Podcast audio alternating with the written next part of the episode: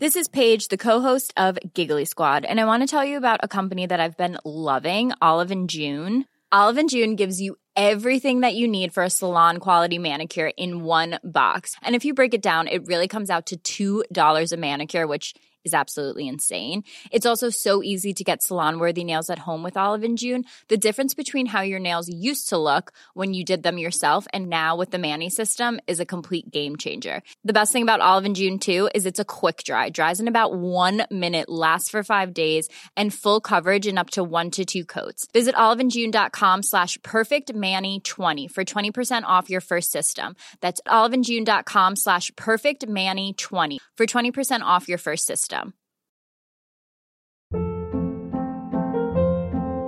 Hold up. What was that? Boring. No flavor. That was as bad as those leftovers you ate all week. Kiki Palmer here, and it's time to say hello to something fresh and guilt-free. Hello Fresh. Jazz up dinner with pecan-crusted chicken or garlic butter shrimp scampi. Now that's music to my mouth. Hello Fresh. Let's get this dinner party started. Discover all the delicious possibilities at hellofresh.com. Vi är sponsrade av Länsförsäkringar. Det är vi. Eh, jag har ju ett eh, problem i livet och det är ju att jag eh, rent ekonomiskt är något av en fuck-up. Jag både tjänar för lite pengar och jag gör av med för mycket pengar. Och det finns ingen framförhållning, det finns inget sparande till mig själv, det finns ingen pensionsgrej som är så många eh, som lyssnar skulle sätta eh, kaffet i, i vrångstrupen. Eh, när de förstår Ja, de gör det nu. Ja, när de förstår hur illa ställt det faktiskt är. Däremot så har jag lovat mig själv att jag ska inte låta den här ekonomiska fuck-uppigheten, som jag kallar den, föras över på mina barn. Eh, this ends now, har jag sagt. Och drag, dragit ett streck i eh, marken Bra. med kolkrita.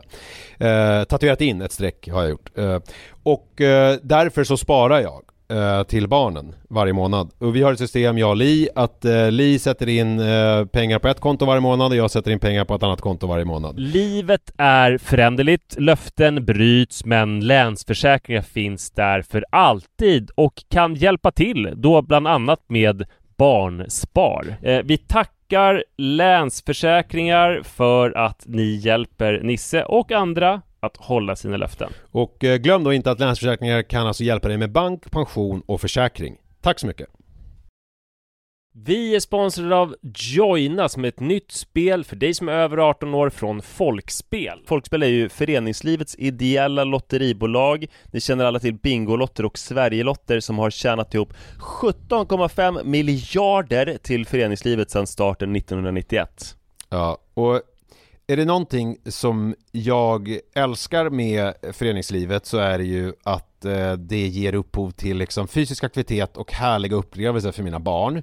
Det som är mindre eh, positivt är ju alla dessa högar med olika saker som man förväntas göra som föreningsförälder. Eh, jag vet inte hur många gånger jag har haft olika typer av lotter, tidningar eller andra grejer som ligger hemma och som jag tappar bort och som sen ska säljas. Det är godis, det är bullar, det är, ja, det är som sagt lotter och sen så slutar det alltid med att jag får hosta upp själv ur egen ficka för att jag har tappat bort allting och det blir ett himla krångel och meck. Det kanske säger mer om mig än om själva eh, den här verksamheten. Men det är i alla fall ett problem för mig. Därför så älskar jag tanken på eh, Joina. Eh, eller vad säger du Manne? Ja, det här är alltså ett lotteri där man signar upp sig på, eh, på, på en prenumeration eh, där man har chansen att vinna varje vecka. Så föreningsbarnet då eller föräldern säljer en prenumeration till någon och varje månad då så tjänar föreningen pengar. Eh, väldigt, väldigt smidigt och man behöver inte hantera några fysiska pengar eller något sånt. Och det är också såklart eh, ett kul spel som man dock såklart måste vara över 18 år för att spela. Så om du eller din förening vill vill veta mer så gå in på folkspel.se joina med y och läs mer om det här smarta. Ja, det ska jag verkligen göra exakt just nu. Tack så mycket Joina.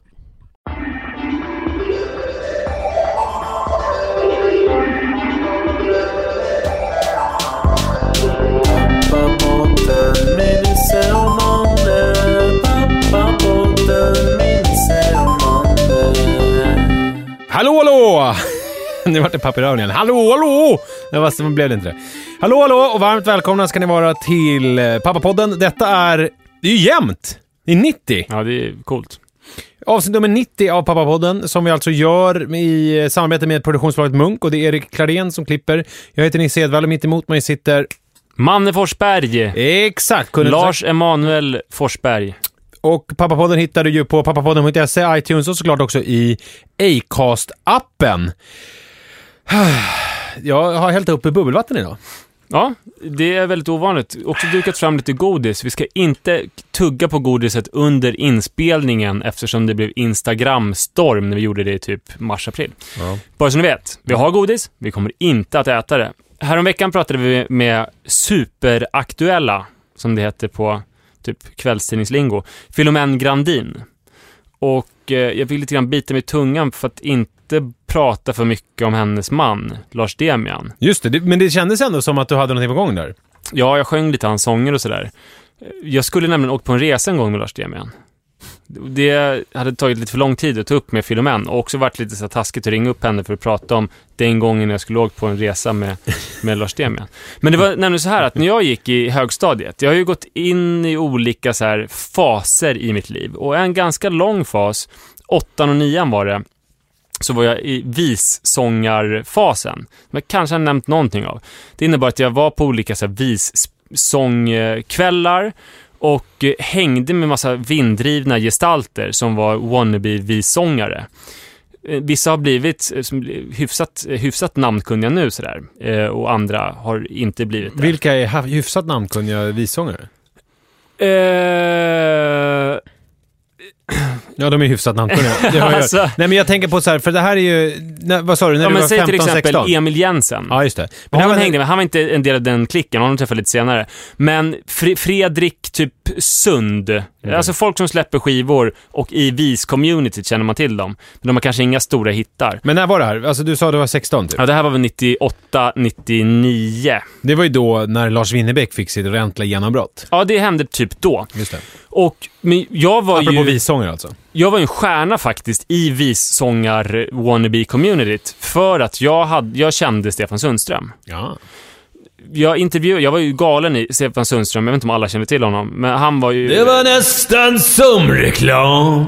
Exakt. Det, Bra imitation. Tack.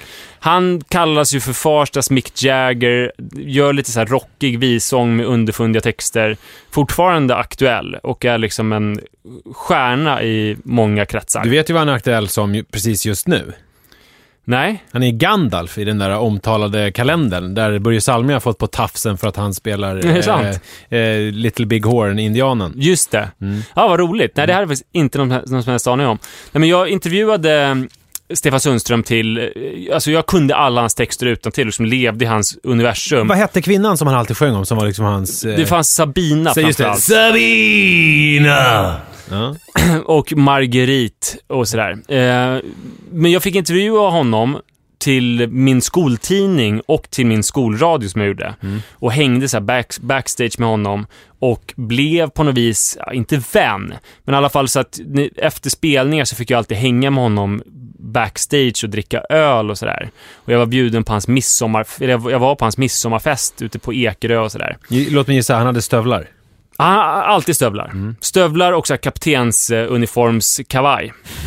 Alltså, det är, han hans ju, grej. Han är ju cool. Och nu hänger det, och då var ju hans äldsta dotter Vanja eh, pytteliten. För hon var ju tre år yngre än jag. Men nu är vi lika gamla och bo, hon bor på Hägerstensåsen och har barn och sådär.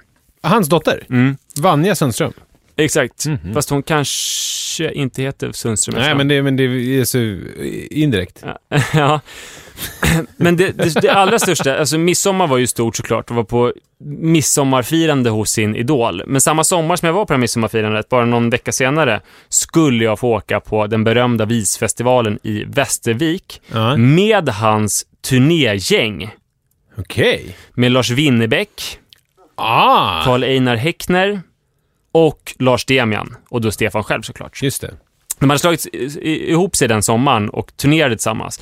Lars Winnerbäck höll ju på att breaka, man har ju fortfarande så här någon som gjorde som precis hade insett att han inte gjorde hårdrocksballader som han trodde, utan kanske snarare visor och sådär. Just det, men det var ju då där den där kom, den den där hitten med Hugger i sten, Sakta börjar ana en kontur, linor, armar och ben.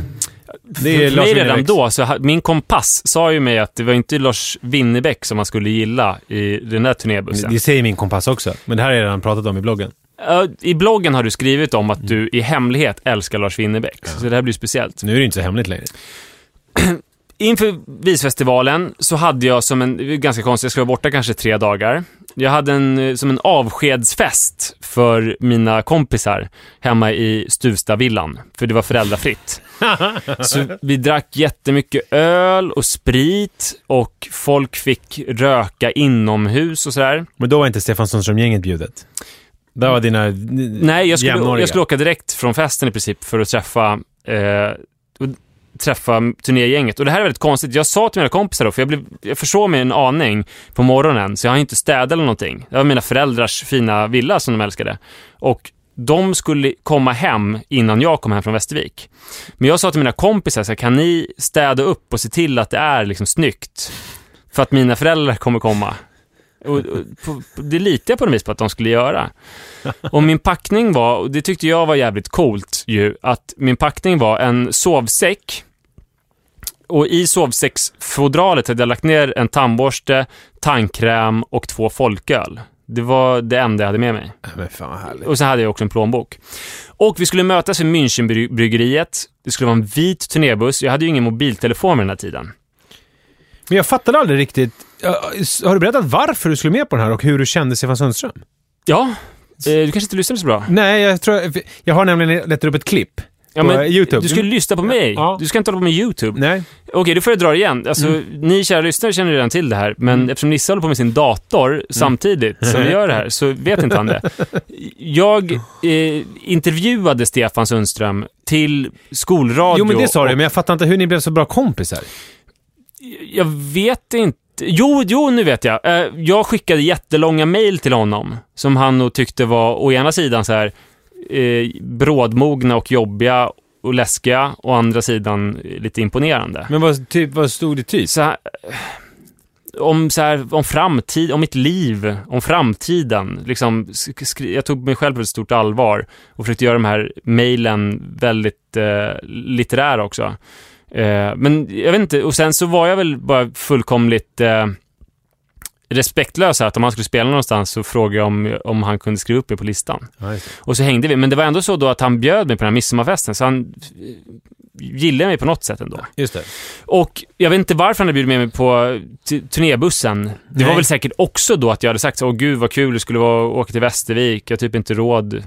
Säkert. Och så sa han, men följ med i vår turnébuss och vi kan skriva upp dig så du får gå på Visfestivalen. Något sånt. Mm. Nu hade jag alltså lämnat ett, ett hus i kaos med ölburkar, så här sovande och pruttande ungdomar, liksom tonårsfylla. Med min sovsäck i handen, jag hade två folkölburkar, tandborste och tandkräm. Och kom till Münchenbryggeriet, jag hade försovit mig men kom i rätt tid. Det var en lite mulen eh, dag i juni, tror jag att det var. Och jag bara tittade efter den här bussen, det skulle vara en vit turnébuss. Eh, liksom mid-size, inte någon jättestor. Det var ju bara det här lilla, det var ju bara Lars Winnerbäck och Karl-Einar Häckner och någon sångerska och så här. Och Lars Demian såklart, för det är ju han som är upphovet till hela den här berättelsen. Eh, problemet var att jag såg ingen turnébuss. Och de första minuterna kändes som väldigt långa och avgörande. Det var viktigt att jag fick tag i den här turnébussen. Så gick jag runt Münchenbryggeriet. Det är Inga ju- mobiltelefoner och sånt? jag hade ingen mobiltelefon. Jag hade, tror jag, en personsökare. Men den hade vi inte riktigt någon... Kanske, kanske den lät så. Eh, Jag tror inte att nästan någon hade numret till den. Så där kunde de ju ändå inte nå mig. Jag har sagt att jag har kvar min sökare och att det går att söka mig. Ja, det har du sagt. I det är podden ascoolt. också? I podden också? Eh, ja, det tror jag. Det tror jag inte. 0740 38 07 33. 0740 38 07 33. Eh, härligt. Mm. jag, problemet var att jag, jag, den här turnébussen dök aldrig upp. Det här var mitt livs resa. Jag skulle hänga med Lars Demian och med Stefan Sundström. Och Lars Winnerbäck, som jag i och för sig ringaktade lite grann i smyg. Men ändå, han kunde ju få vara med om han ville. De, de hette Bland skurkar, helgon och vanligt folk. Mm. Så stod jag väl där en timme. Och jag tänkte att de hade glömt bort mig. Mm. Det verkade ju rimligt att tro. Så jag åkte hem och sov lite till och var Ledsen vara. djupt deprimerad. Mm. Men Var polarna, de låg kvar och sov eller? ja, de sov fortfarande. En tröst var ju att jag insåg, f- trots min ringa ålder, att de skulle inte ha lyckats att iordningställa villan Nej, nej, nej. i perfekt kondition. Nej. Men sen sa Stefan Sundström att jag hade typ stått på fel sida av Münchenbryggeriet. De hade varit där, de hade letat efter mig. Och de hade försökt få tag i mig liksom. Ja, värdelöst. Det här är också roligt, för att det här hade då, med mobiltelefonen och så, här, så hade det aldrig hänt idag. Nej, det hade du inte gjort. Eh, det som hände var att jag slutade med hela den här vissångsgrejen. Då? Ja, Som en slu- följd av det här? ja, jag slutade spela de där låtarna, jag slutade lyssna på den här musiken. Alltså det, ble, det blev ju för mörkt. Vadå? För att du missade hela resan? Ja, det var ju jobbigt att tänka på. Trots att det bara var ett misstag och inte var att de aktivt hade valt bort dig? Nej, men det är också spännande att tänka vad som hade hänt. Alltså det hade varit jävligt jobbigt för dem att ha med sig mig. Jag var ju 16 år gammal.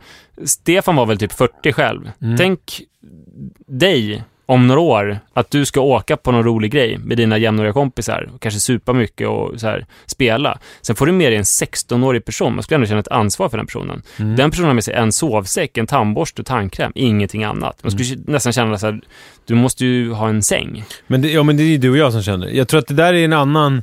Jag tror att de är lite annorlunda. Min pappa var ju mycket med träd, gräs och stenar på turnéer på, eh, alltså på 60 och 70-talet då. Och då var det ju... Eh, det måste ha varit på 60-talet för att det var innan han var 18. För då var det liksom en typ som en inhägnad eh, på området där liksom de som hängde med på trädgårdsrenar som var under 18 fick hållas. Där man inte rökte någon hashish och annat. Eh, Där det var, så det var väl lite så här, eh, jag kan tänka mig att eh, Stefan Sundström visste precis vad han gjorde.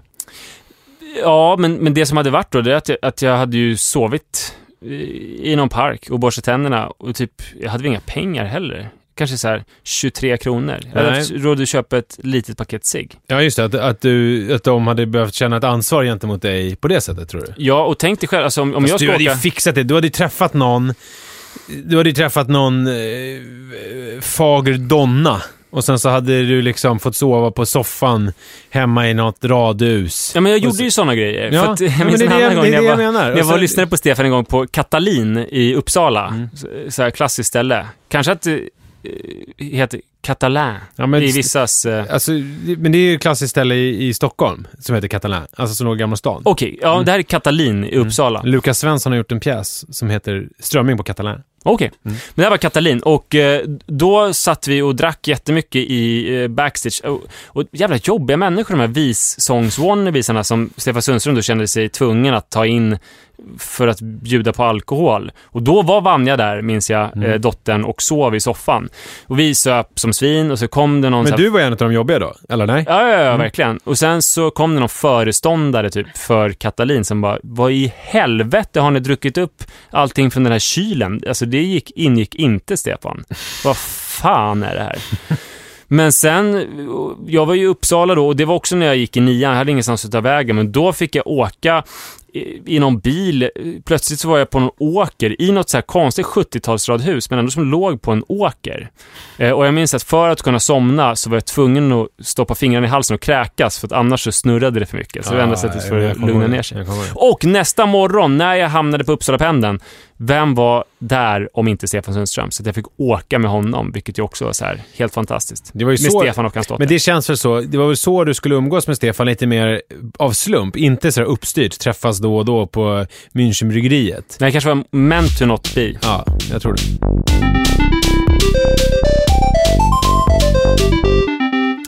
Förra veckan så eh, pratade vi ju om det här med eh, huruvida jag skulle vara tomte eller inte.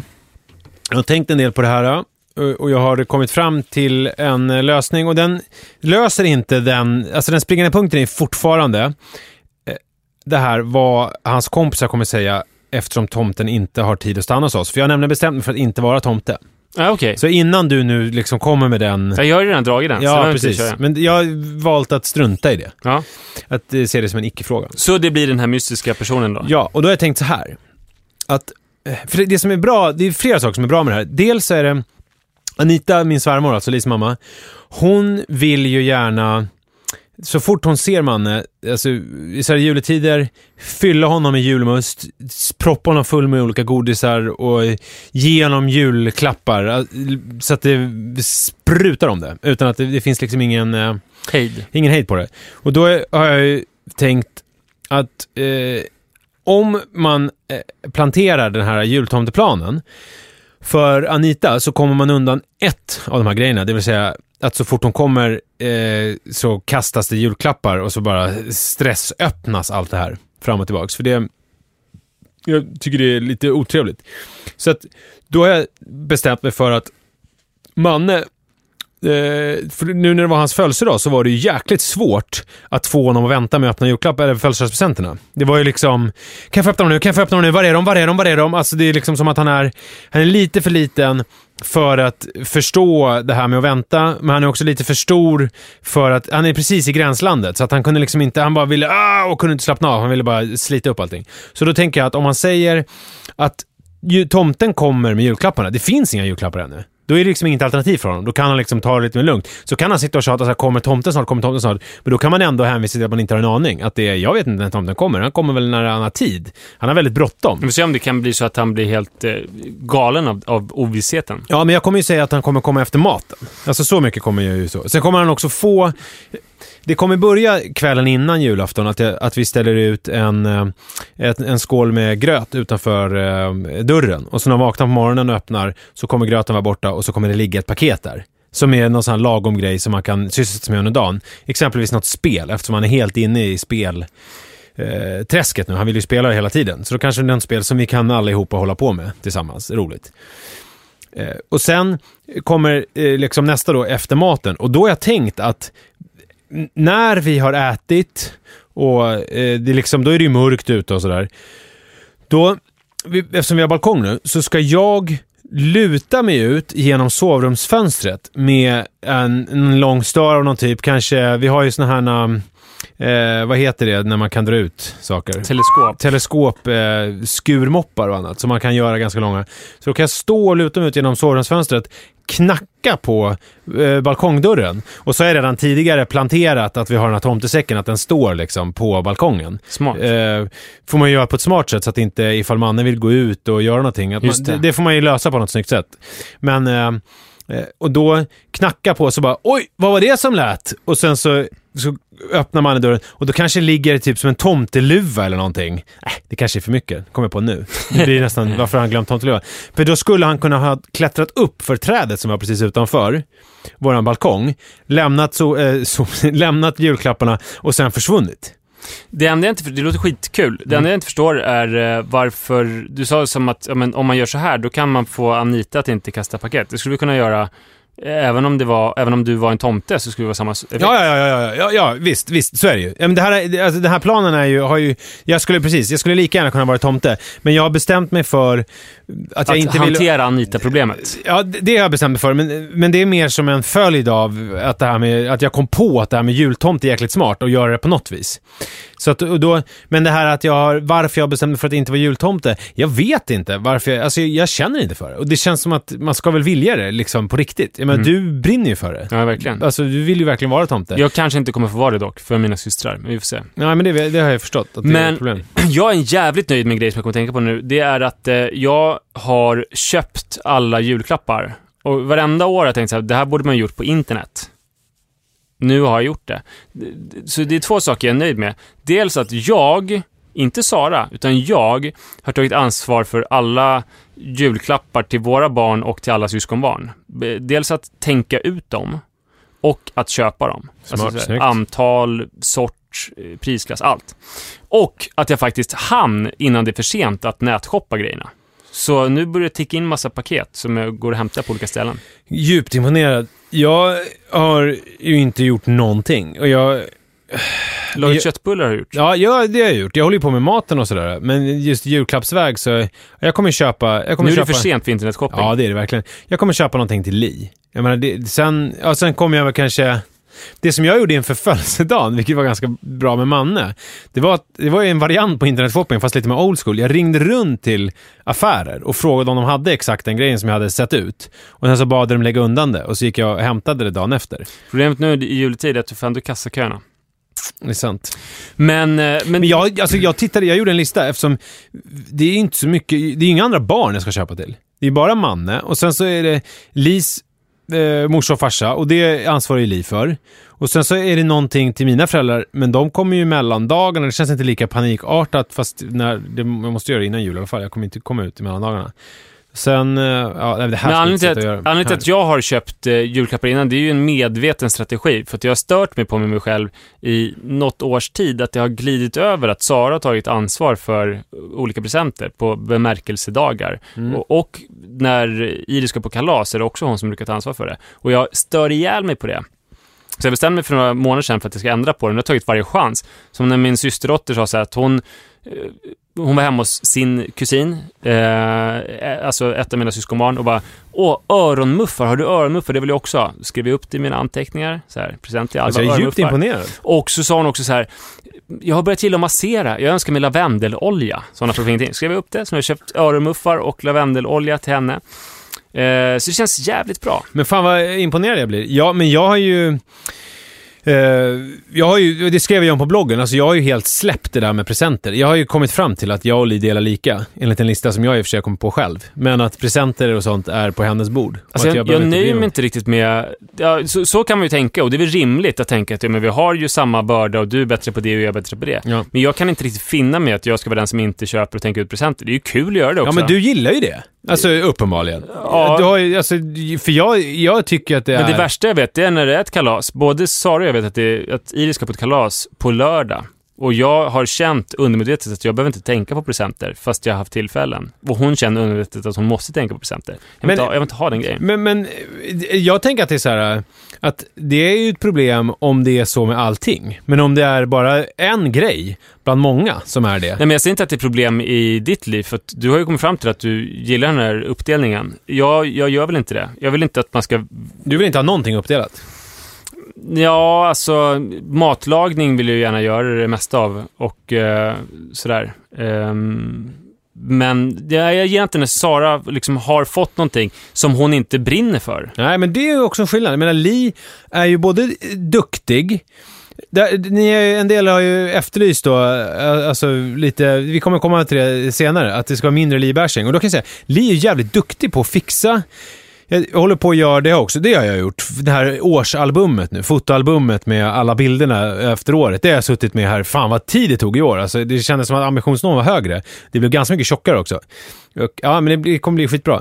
Så det har jag suttit med, eh, väldigt mycket, det albumet. Och då tittade jag bland annat på våra respektive födelsedagsfiranden, alltså mitt respektive hennes. Och jag, när jag tittar, jag har ju tänkt så här, jo men jag har verkligen lagt ner energi. Men när jag tittar på bilderna på min födelsedagsmorgon, då är det liksom, det är en sån Åh, fingertoppskänsla. Det är ljus med mina, alltså födelsedagarna i mackor, alltså så här, som är formade som siffrorna som jag fyller år. Och det är massa, det här, som jag inte ens minns nu i efterhand, vilket ju är helt CP-skadat.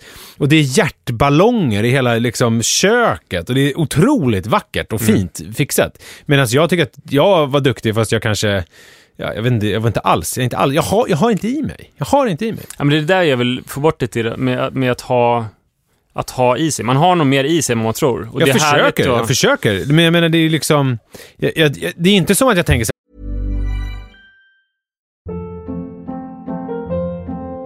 Hold up. What was that? Boring. No flavor. That was as bad as those leftovers you ate all week. Kiki Palmer here, and it's time to say hello to something fresh and guilt-free. Hello Fresh. Jazz up dinner with pecan-crusted chicken or garlic butter shrimp scampi. Now that's music to my mouth. Hello Fresh. Let's get this dinner party started. Discover all the delicious possibilities at hellofresh.com.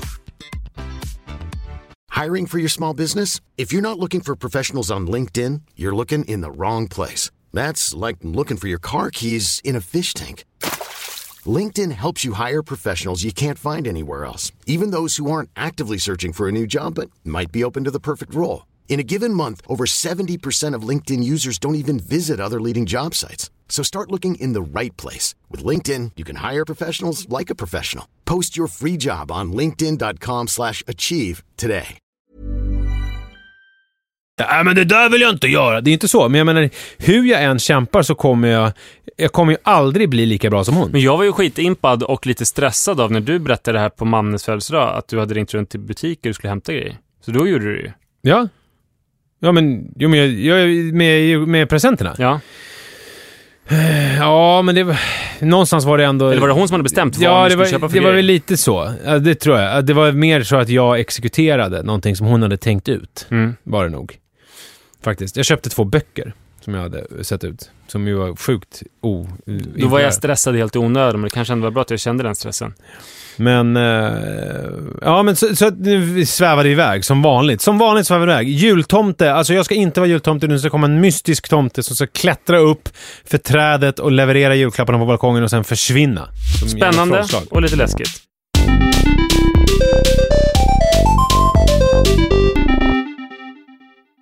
Alltså det blir ju mer och mer avancerade förhandlingar med barnen.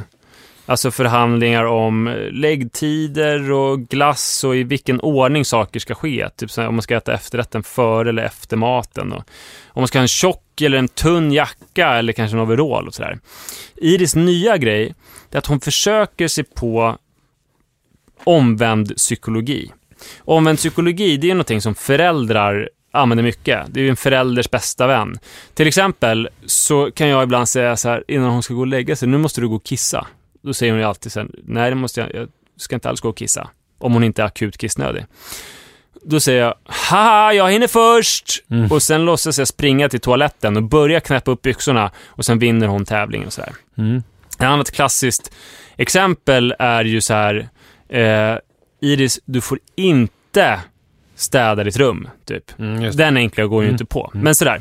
Men nu har hon börjat, om jag säger så här, eh, sätt på dig overallen. Hon, nej men jag vill ha min tunna jacka. Nej, men du kan ta den tunna jackan. Alltså det är ju iskallt ute, sätt på dig overallen. Vart ska ni då? Till förskolan? Eller bara ut och leka? Ja, eh, leka gör vi inte så mycket ute nu, för det är ingen som är intresserad av det i vår familj, att vara ute när det är så ruskigt ute. Utan vi ska till förskolan. Eh, då... Nej, fast i och för sig, på, till förskolan, då fattar hon att hon ska ha overallen. Så vi kanske snarare ska åka till en aktivitet, till hennes gympauppvisning typ. Men då vill hon ha den tunna jackan, sen jag tar overallen och säger nej, overallen är för tunn. Jag kommer, bli, jag kommer frysa ihjäl om jag sätter på mig overallen. Den är jätte, jätte, jättekall. Och det är så roligt att hon då tänker att, att jag ska vara så lättlurad. Att jag ska bara, oj, herregud, ja, men om den är så kall, självklart kan du inte ha den, utan ta den och varmare astunna jackan. En annan grej gjorde hon idag, det var, vi, vi hade, de hade bjöd in på fika på hennes förskola. Och barnen fick någon slags eh, väldigt snygga desserter. Det var jordgubbskompott med grädde och eh, pepparkakscrunch. De är väldigt bra kock. Mhm. Eh, och så tog hon ett sånt glas, åt med stor och god aptit. Det var ju tänkt att varje barn skulle få en, en sån efterrätt. Och så sa hon plötsligt att pappa, jag tyckte inte att den här var särskilt god. För va? Nej, den var ganska, den var inte så bra. Jag tyckte inte den var god, så att jag tar en till. Som att så här, problemet med anledningen till att hon inte får ta en till, att de är så goda liksom. Så, att, så tänkte hon att om hon tycker den är äcklig, då kanske, så här, då kanske hon ska få en till. Då kanske jag går med på det. Det är jäkligt roligt. Men jag tänkte på, med, till förskolan, för Manne kan ju ibland få för sig att han vill ha grejer på sig när vi ska gå till förskolan. Och då brukar jag säga att, eftersom det är så kort bit i förskolan, att det är så här, ha på dig vad du vill, men vi måste ta med de andra grejerna. För jag vet ju att ingen pedagog kommer tillåta att han går ut med den tunna jackan. Så de tar fighten. Så de kommer få ta fighten. Mm. Så, så jag lämpar över på dem. Det är ganska smart. Mm. Jag tänker så lite grann, alltså overall är ju ett väldigt praktiskt plagg. Så det tar jag, men däremot alla så här underställ och sånt, det, de, de ligger permanent Just på, det. på förskolan. Just det, det är bara någonting som används där. Ja. Apropå det där om psykologi, Manne har gjort det liknande Iris, fast tvärtom på sig själv. Ja. Tänk, slog det mig nu när du berättar det här, för att ikväll när vi, innan vi spelade in det här, så när vi käkade middag, så eh, jag har gjort så många gånger så här, du får inte duka och ajabaja och han liksom håller på och, och gör det i alla fall för att han vill då retas. Men nu har det blivit så att han så här, eh, liksom själv säger så här, jag tänker inte duka! Och så börjar han ta fram grejerna fast jag inte ens har bett honom. Och nu var det så roligt för nu började han ta saker så fortsatte jag höll på, jag hade gjort sallad och så hade jag inte hunnit liksom hälla på dressingen. Men så kom han och tog salladsskålen och sprang iväg med. Och då var jag så här, nej vänta! Men då är det ju som att jag bryter förtrollningen för att han då fattar ju han att jag fattar att han ska duka. Så jag var så här, vad ska du göra med den där? Ska du hälla ner i toan eller? Han var ah! Och jag bara, vänta lite. Så hällde jag på olja och vinäger och saltade och pepprade. Nu får du göra det! Han bara okej, och så sprang han Så det var iväg snabbt, det blev hög abstraktionsnivå, men du var tvungen att liksom hitta din roll i det där. Ja. Ja. men precis, han är så... van vid att utsättas för omvänd psykologi. Ja. Så du behöver inte ens säga dina lines. Han kör på i alla fall. Han, han gör det själv. Ja. Han, han säger dem själv.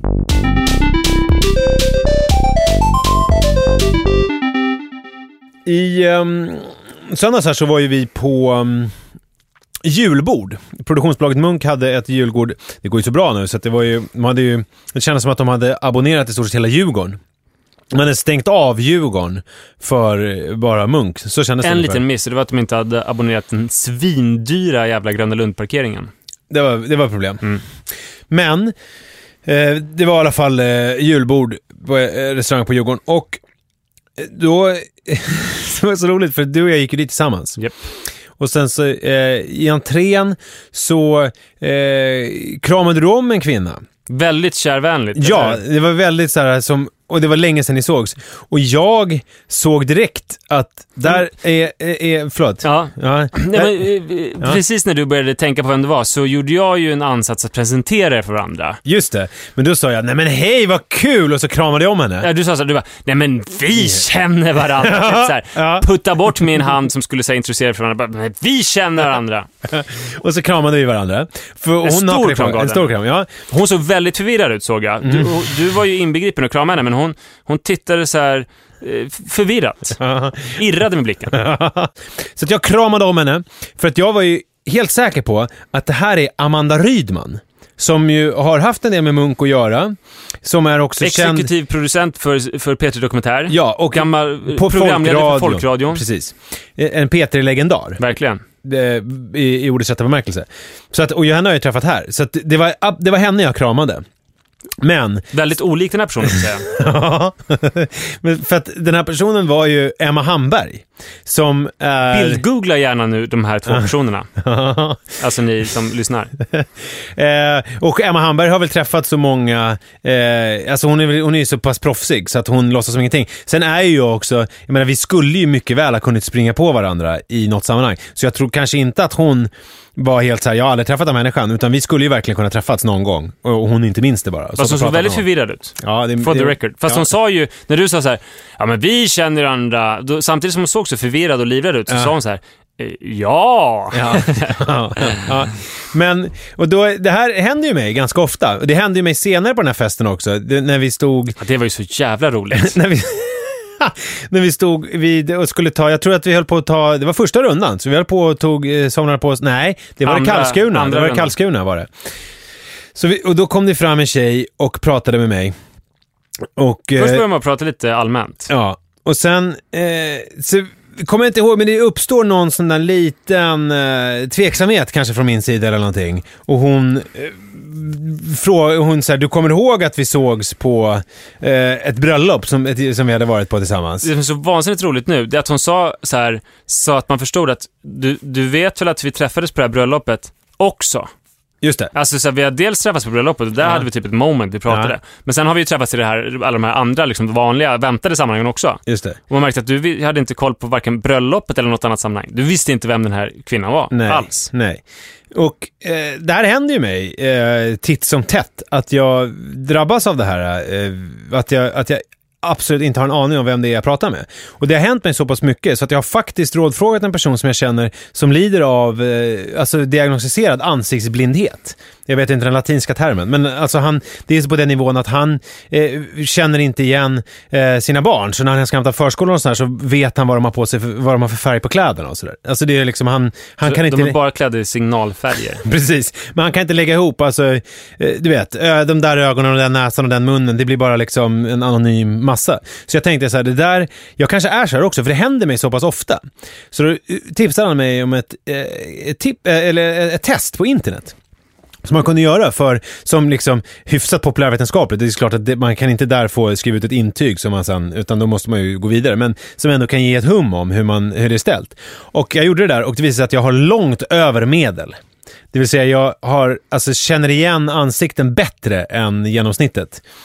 Och den, alltså den sanningen är ju, och det är ju vidrigt alltså, är ju att det är helt, jag har ingenting att skylla på. Förut kunde jag skylla på att jag, så här, jag har problem med ansikten. Utan nu är det, det är bara hur viktig jag tycker att personer är. Så att om vi tar det här exemplet som var på julfesten, då var det ju så här, jag, jag ville så gärna träffa Amanda Rydman. Mm. För att jag tycker att hon är så viktig. Så du kastade så, över så, så om man nu bildgooglar så ser man att de inte ens spelar sig lika. Mm. Men här var en kvinna med typ, typ samma hårfärg, i samma ålder. Och jag bara, det är hon! det måste vara hon! För att hon är så viktig för mig. Sen så den här personen som jag har haft ett moment med på ett bröllop och uppenbarligen haft väldigt trevligt med. Som, är liksom, det är helt blankt bara. Jag kan ju också vara, du vet så här, om jag går på Det är gatan... väldigt farligt, alltså, även om man tänker då på, på eh, det cyniska i det, att du väljer ut viktiga personer omedvetet då, så är det ju farligt för att man vet ju inte vem som är viktig. Alltså Amanda Rydman vet att, det är viktig för att, att hon är viktig för att hon har haft en lång liksom, karriär bakom sig. Men den här tjejen på festen, det är kanske hon som så här, utser alla programledare för alla coola produktioner för 2017. Det vet, vet. du inte. Jag vet. Så det är alltid för sent när du har gjort din värdering. Ja, ja. Och det, jag måste, jag ska säga det. Det är absolut ingen medveten värdering. Det är ju mitt undermedvetna som talar. Så att det är ju, och, och, det- och det är ju ganska ofta så att det är personer som är viktiga. Alltså som är, i någon slags cynisk bemärkelse, som jag inte känner igen för att jag inte har koll helt enkelt. Och då har jag inte lagt in dem eh, i min undermedvetna viktighetslista, eh, kategori i huvudet. Så att jag behandlar dem som oviktiga. Alltså jag är nog helt tvärtom i det att jag gör nog också en värdering, alltså det gör man väl alltid, men då blir jag så här, om det är en Amanda Rydman-person, då vill ju jag verka sval. Jo, men jag vill ju och det också. Då skulle Jag- jag ju inte kasta mig på det, då skulle jag bara, tja. Medan den här personen som, som jobbar i receptionen, kanske jag bara, Hallå, vad kul! Ja men så är jag också. Men här var det ju att eh, i det här läget så var det ju mer att, jag, att det är en julfest och här är en person som jag har träffat flera gånger på eh, kontoret, det vill säga Amanda Rydman. Det är klart jag kramar om henne när du gör det, men sen så visar det sig att det är ju helt fel, det var inte hon. Men min hjärna vill så gärna tro att det var hon. Så reaktionen är naturlig. För skulle du träffa en person som du har jobbat ganska mycket med, eller, då skulle du krama om den, även om det var eh, någon, någon som är cool. Ja. Då skulle inte du bara säga hej. Det är absolut. Men- det blir spännande att se vad som händer nästa gång du träffar Emma Hamberg och nästa gång du träffar Amanda Rydman. Ja, det... Tänk om du äh, träffar båda samtidigt. ja, det, det, eller, eller den där tjejen som jag träffade vid Karlskrona. Mm. Men ja, men Hoppas för att hon inte lyssnar. ja, men vad ska jag säga? Skadan är redan född. Men det är också, det är ju det här att jag, jag har ju en jävla sån här kändispejling också. Jag kan ju gå på en gata och så kan jag ju se Eh, vem ska vi ta? Det kan vara, alltså någon så här hyfsat anonym, typ så här, det kan vara så här Tobbe Trollkarl. Så kan jag se liksom, kanske så här snett bakom mig och bara, där är Tobbe Trollkarl. Alltså jag har så här otrolig koll på sånt där.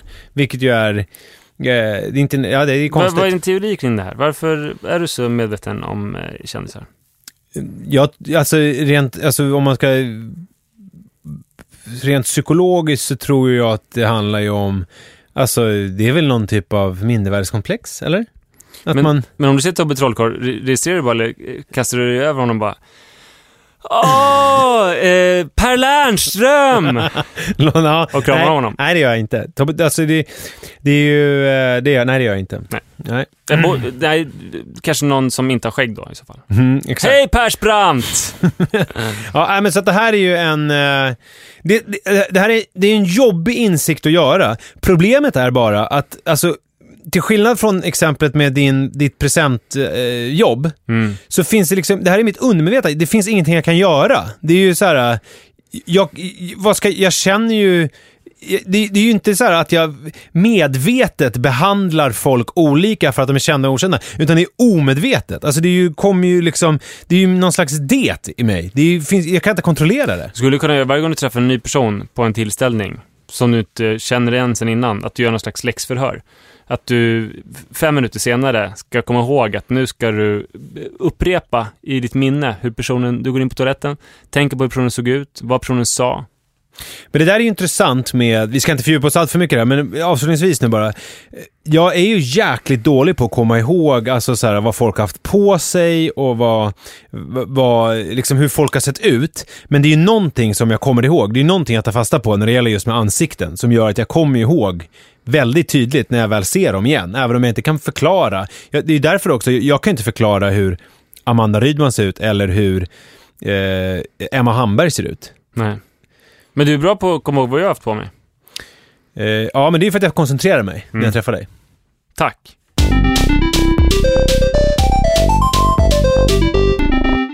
Det har kommit ett mail av en eh, gammal bekant kan man säga. Mm.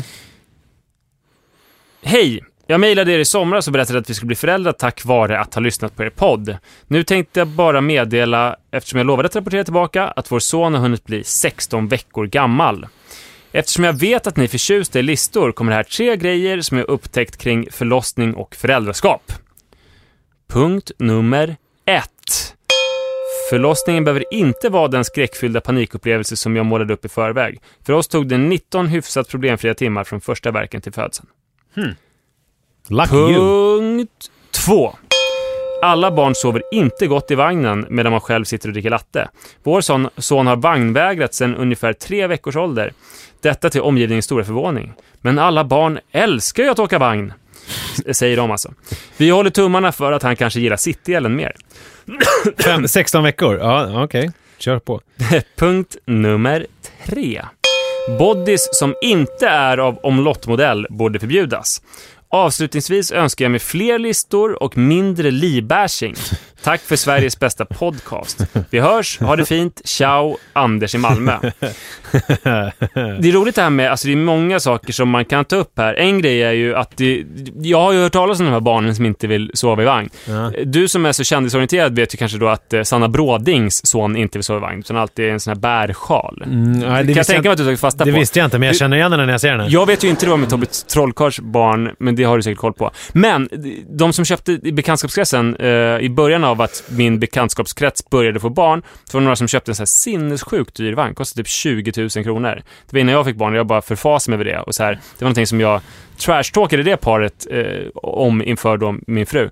Och eh, sen fick de då ett barn som inte ville ligga i vagnen alls. Sin 20 000 kronors vagn. Exakt.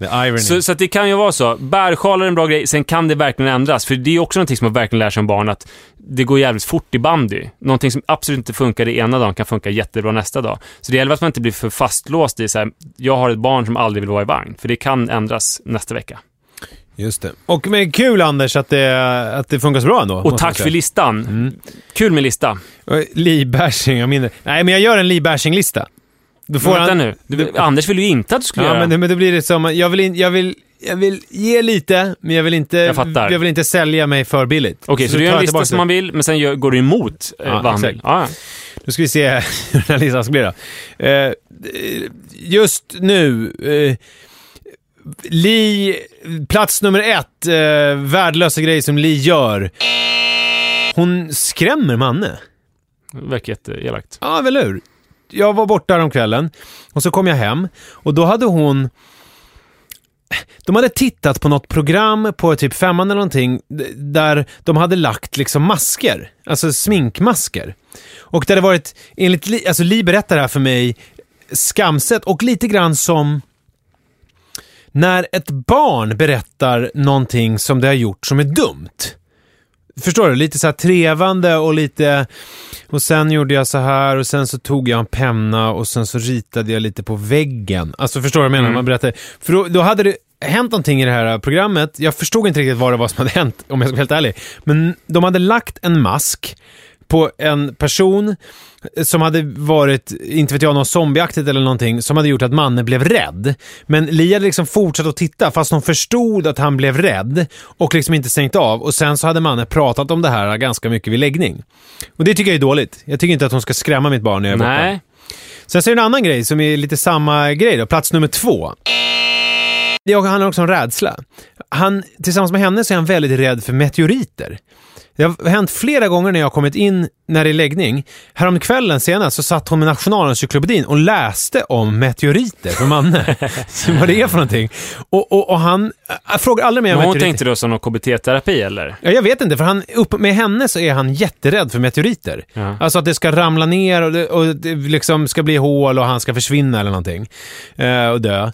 Och, och, och nu så är det som att hon, det är nästan som att jag undrar om det är som en litet sår som hon inte kan sluta pilla i. Just eftersom jag kom in och avslöjade på bar gärning med att sitta med den här tunga, du vet nationalencyklopedin, tung, och läsa om meteoriter, skillnaden när en meteor blir en meteorit och, och så vidare. Så att, eh, Det är jävligt spännande. Ja. Antingen så är det hennes retstickig-personlighet, som ju du dock delar, Mm. eller så är det KBT-terapi, att hon verkligen försöker göra en välgärning. ja, eller så bara vill hon skrämma honom. Eller så är Alltså- hon jätteintresserad av meteoriter. Och sen så den tredje grejen då, vilket ju det här kommer ju riva ner ett helvete. Sen jag pratade om det här med sömnen, att jag ville läsa och hon inte fick sova, så jag, jag har väl aldrig fått så mycket skit tror jag. Du har ju sprungit gatlopp i sociala medier. Ja, ja men... jag var ju ganska hård mot det redan när, när, när du pratade om det. ja. Så jag var ju tidig där med, med att kritisera dig för ditt, ditt resonemang. Men jag känner att mitt budskap inte riktigt går fram. Alltså, det, det handlar om alltså att, ja visst, till viss del så handlar det om att jag vill läsa i sängen och vi har fått bra tips där med pannlampor och det är liksom allt möjligt. Och, sen var det någon som skrev det här, för sen, det är bra att ni förbereder, för sen när barnet kommer så kommer det inte gå att läsa. Eh, jo, när vi, Nanne var liten så hade vi, gjorde vi något jävla tält för spjälsängen så vi kunde båda ligga och läsa när han sov. Det var inga konstigheter. Men jag ska inte vara så offensiv. Det som är viktigast för mig är ju att jag vill umgås med min fru. Jag känner mig ensam. Och när hon gör det här att hon går och lägger sig och somnar eh, medans jag håller på och lägger eh, Manne. Och sen då när jag kommer upp och så eh, ligger hon och sover och sen när jag går och lägger mig och tänder lampan, då vaknar hon. Och så blir hon arg på mig för att jag väcker henne när jag kommer in och tänder lampan. Fast det handlar om att hon har sovit bort hela kvällen istället för att umgås med mig. Så jag tror inte det kommer bli bättre av det här. Alltså det folk reagerar på är väl dels att folk, särskilt kvinnor som haft jobbiga graviditeter, tycker att du har en ganska skön sits ändå. Som inte har ett barn i magen. Eh, nummer två var ju att, att du liksom i din eh, fram, framställning av det här såg ju dig som en rationell människa. Bara, men varför gör hon inte så här? Bara, jag tänder lampan för att det är en mänsklig rättighet att läsa i sängen. Exakt så sa du. Eh, så du får nog anse ännu mer om- du ska, kan du säga något, en, alltså typ jag älskar min fru, jag vet att hon har ett helvete, jag vågar inte hoppas på att hon ska liksom ställa om dygnsrytmen till min favör, men, men jag, det, jag vill bara ge uttryck för min stora kärlek till henne och min längtan efter henne. Typ så, kan du säga så? Jag längtar efter henne jättemycket. Jag vill, jag vill inte vara, framförallt så vill jag inte vara ensam längre. Jag tycker det är skittråkigt. För, för att du älskar henne. För att jag älskar henne. Jag älskar henne djupt och innerligt. Och att vara med henne. Ja, Jag älskar att vara med henne. Jag älskar att vara med dig, Li. Jag vill vara med dig mer. Fan vad fint. Tack. Jag tror vi stänger igen den här eh, pappapoddsfabriken, men först ska vi ju ge er några viktiga budskap att ta med er. Och det är ju att vi kan, man kan mejla till oss på pappapodden at munkmedck.se. Vi har en Facebookgrupp som blir allt mer aktiv. Och vi finns ju också på Instagram som Nisse Edvall och Manne understreck Forsberg Med två S. med två S. Och hashtaggen pappapodden är ju väldigt roligt för att när ni lägger upp grejer där så eh, ser vi dem. För eftersom vi eh, spanar ju på den hashtaggen eh, Det är ju som ett knark att man uppdaterar liksom pappapods hashtaggen Ja. för att se om det kommer något nytt. och det är jättekul. Vi- Det händer ju väldigt roliga grejer. Min favorit just nu, det är ju den där eh, barnet som, vad är det barnet säger? Du är så ful pappa. Har du sett den filmen? Mm. Ja, visst Jag har sett allt. Men visst, visst säger han så här, du är så ful pappa, vad ful du är pappa. Det är Alltså en liten ett och ett halvt-åring eller tvååring eller någonting säger det till sin pappa. Det tycker jag är bra. Det, den, den filmen kan ni se på hashtaggen pappapodden. Jag rekommenderar den varmt. Tack, Tack för idag. eh, Tack för idag. Hej. Hej då! Hej.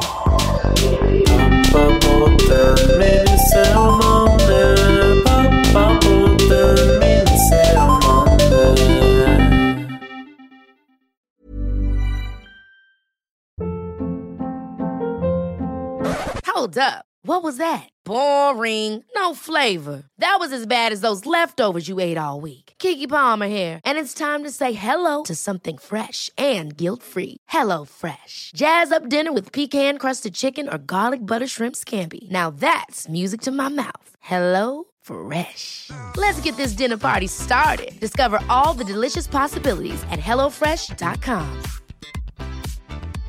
Hey, it's Paige DeSorbo from Giggly Squad. High quality fashion without the price tag. Say hello to Quince.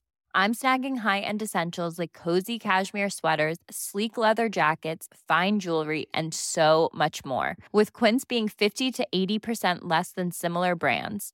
And they partner with factories that prioritize safe, ethical, and responsible manufacturing. I love that. Luxury quality within reach. Go to quince.com slash style to get free shipping and 365 day returns on your next order.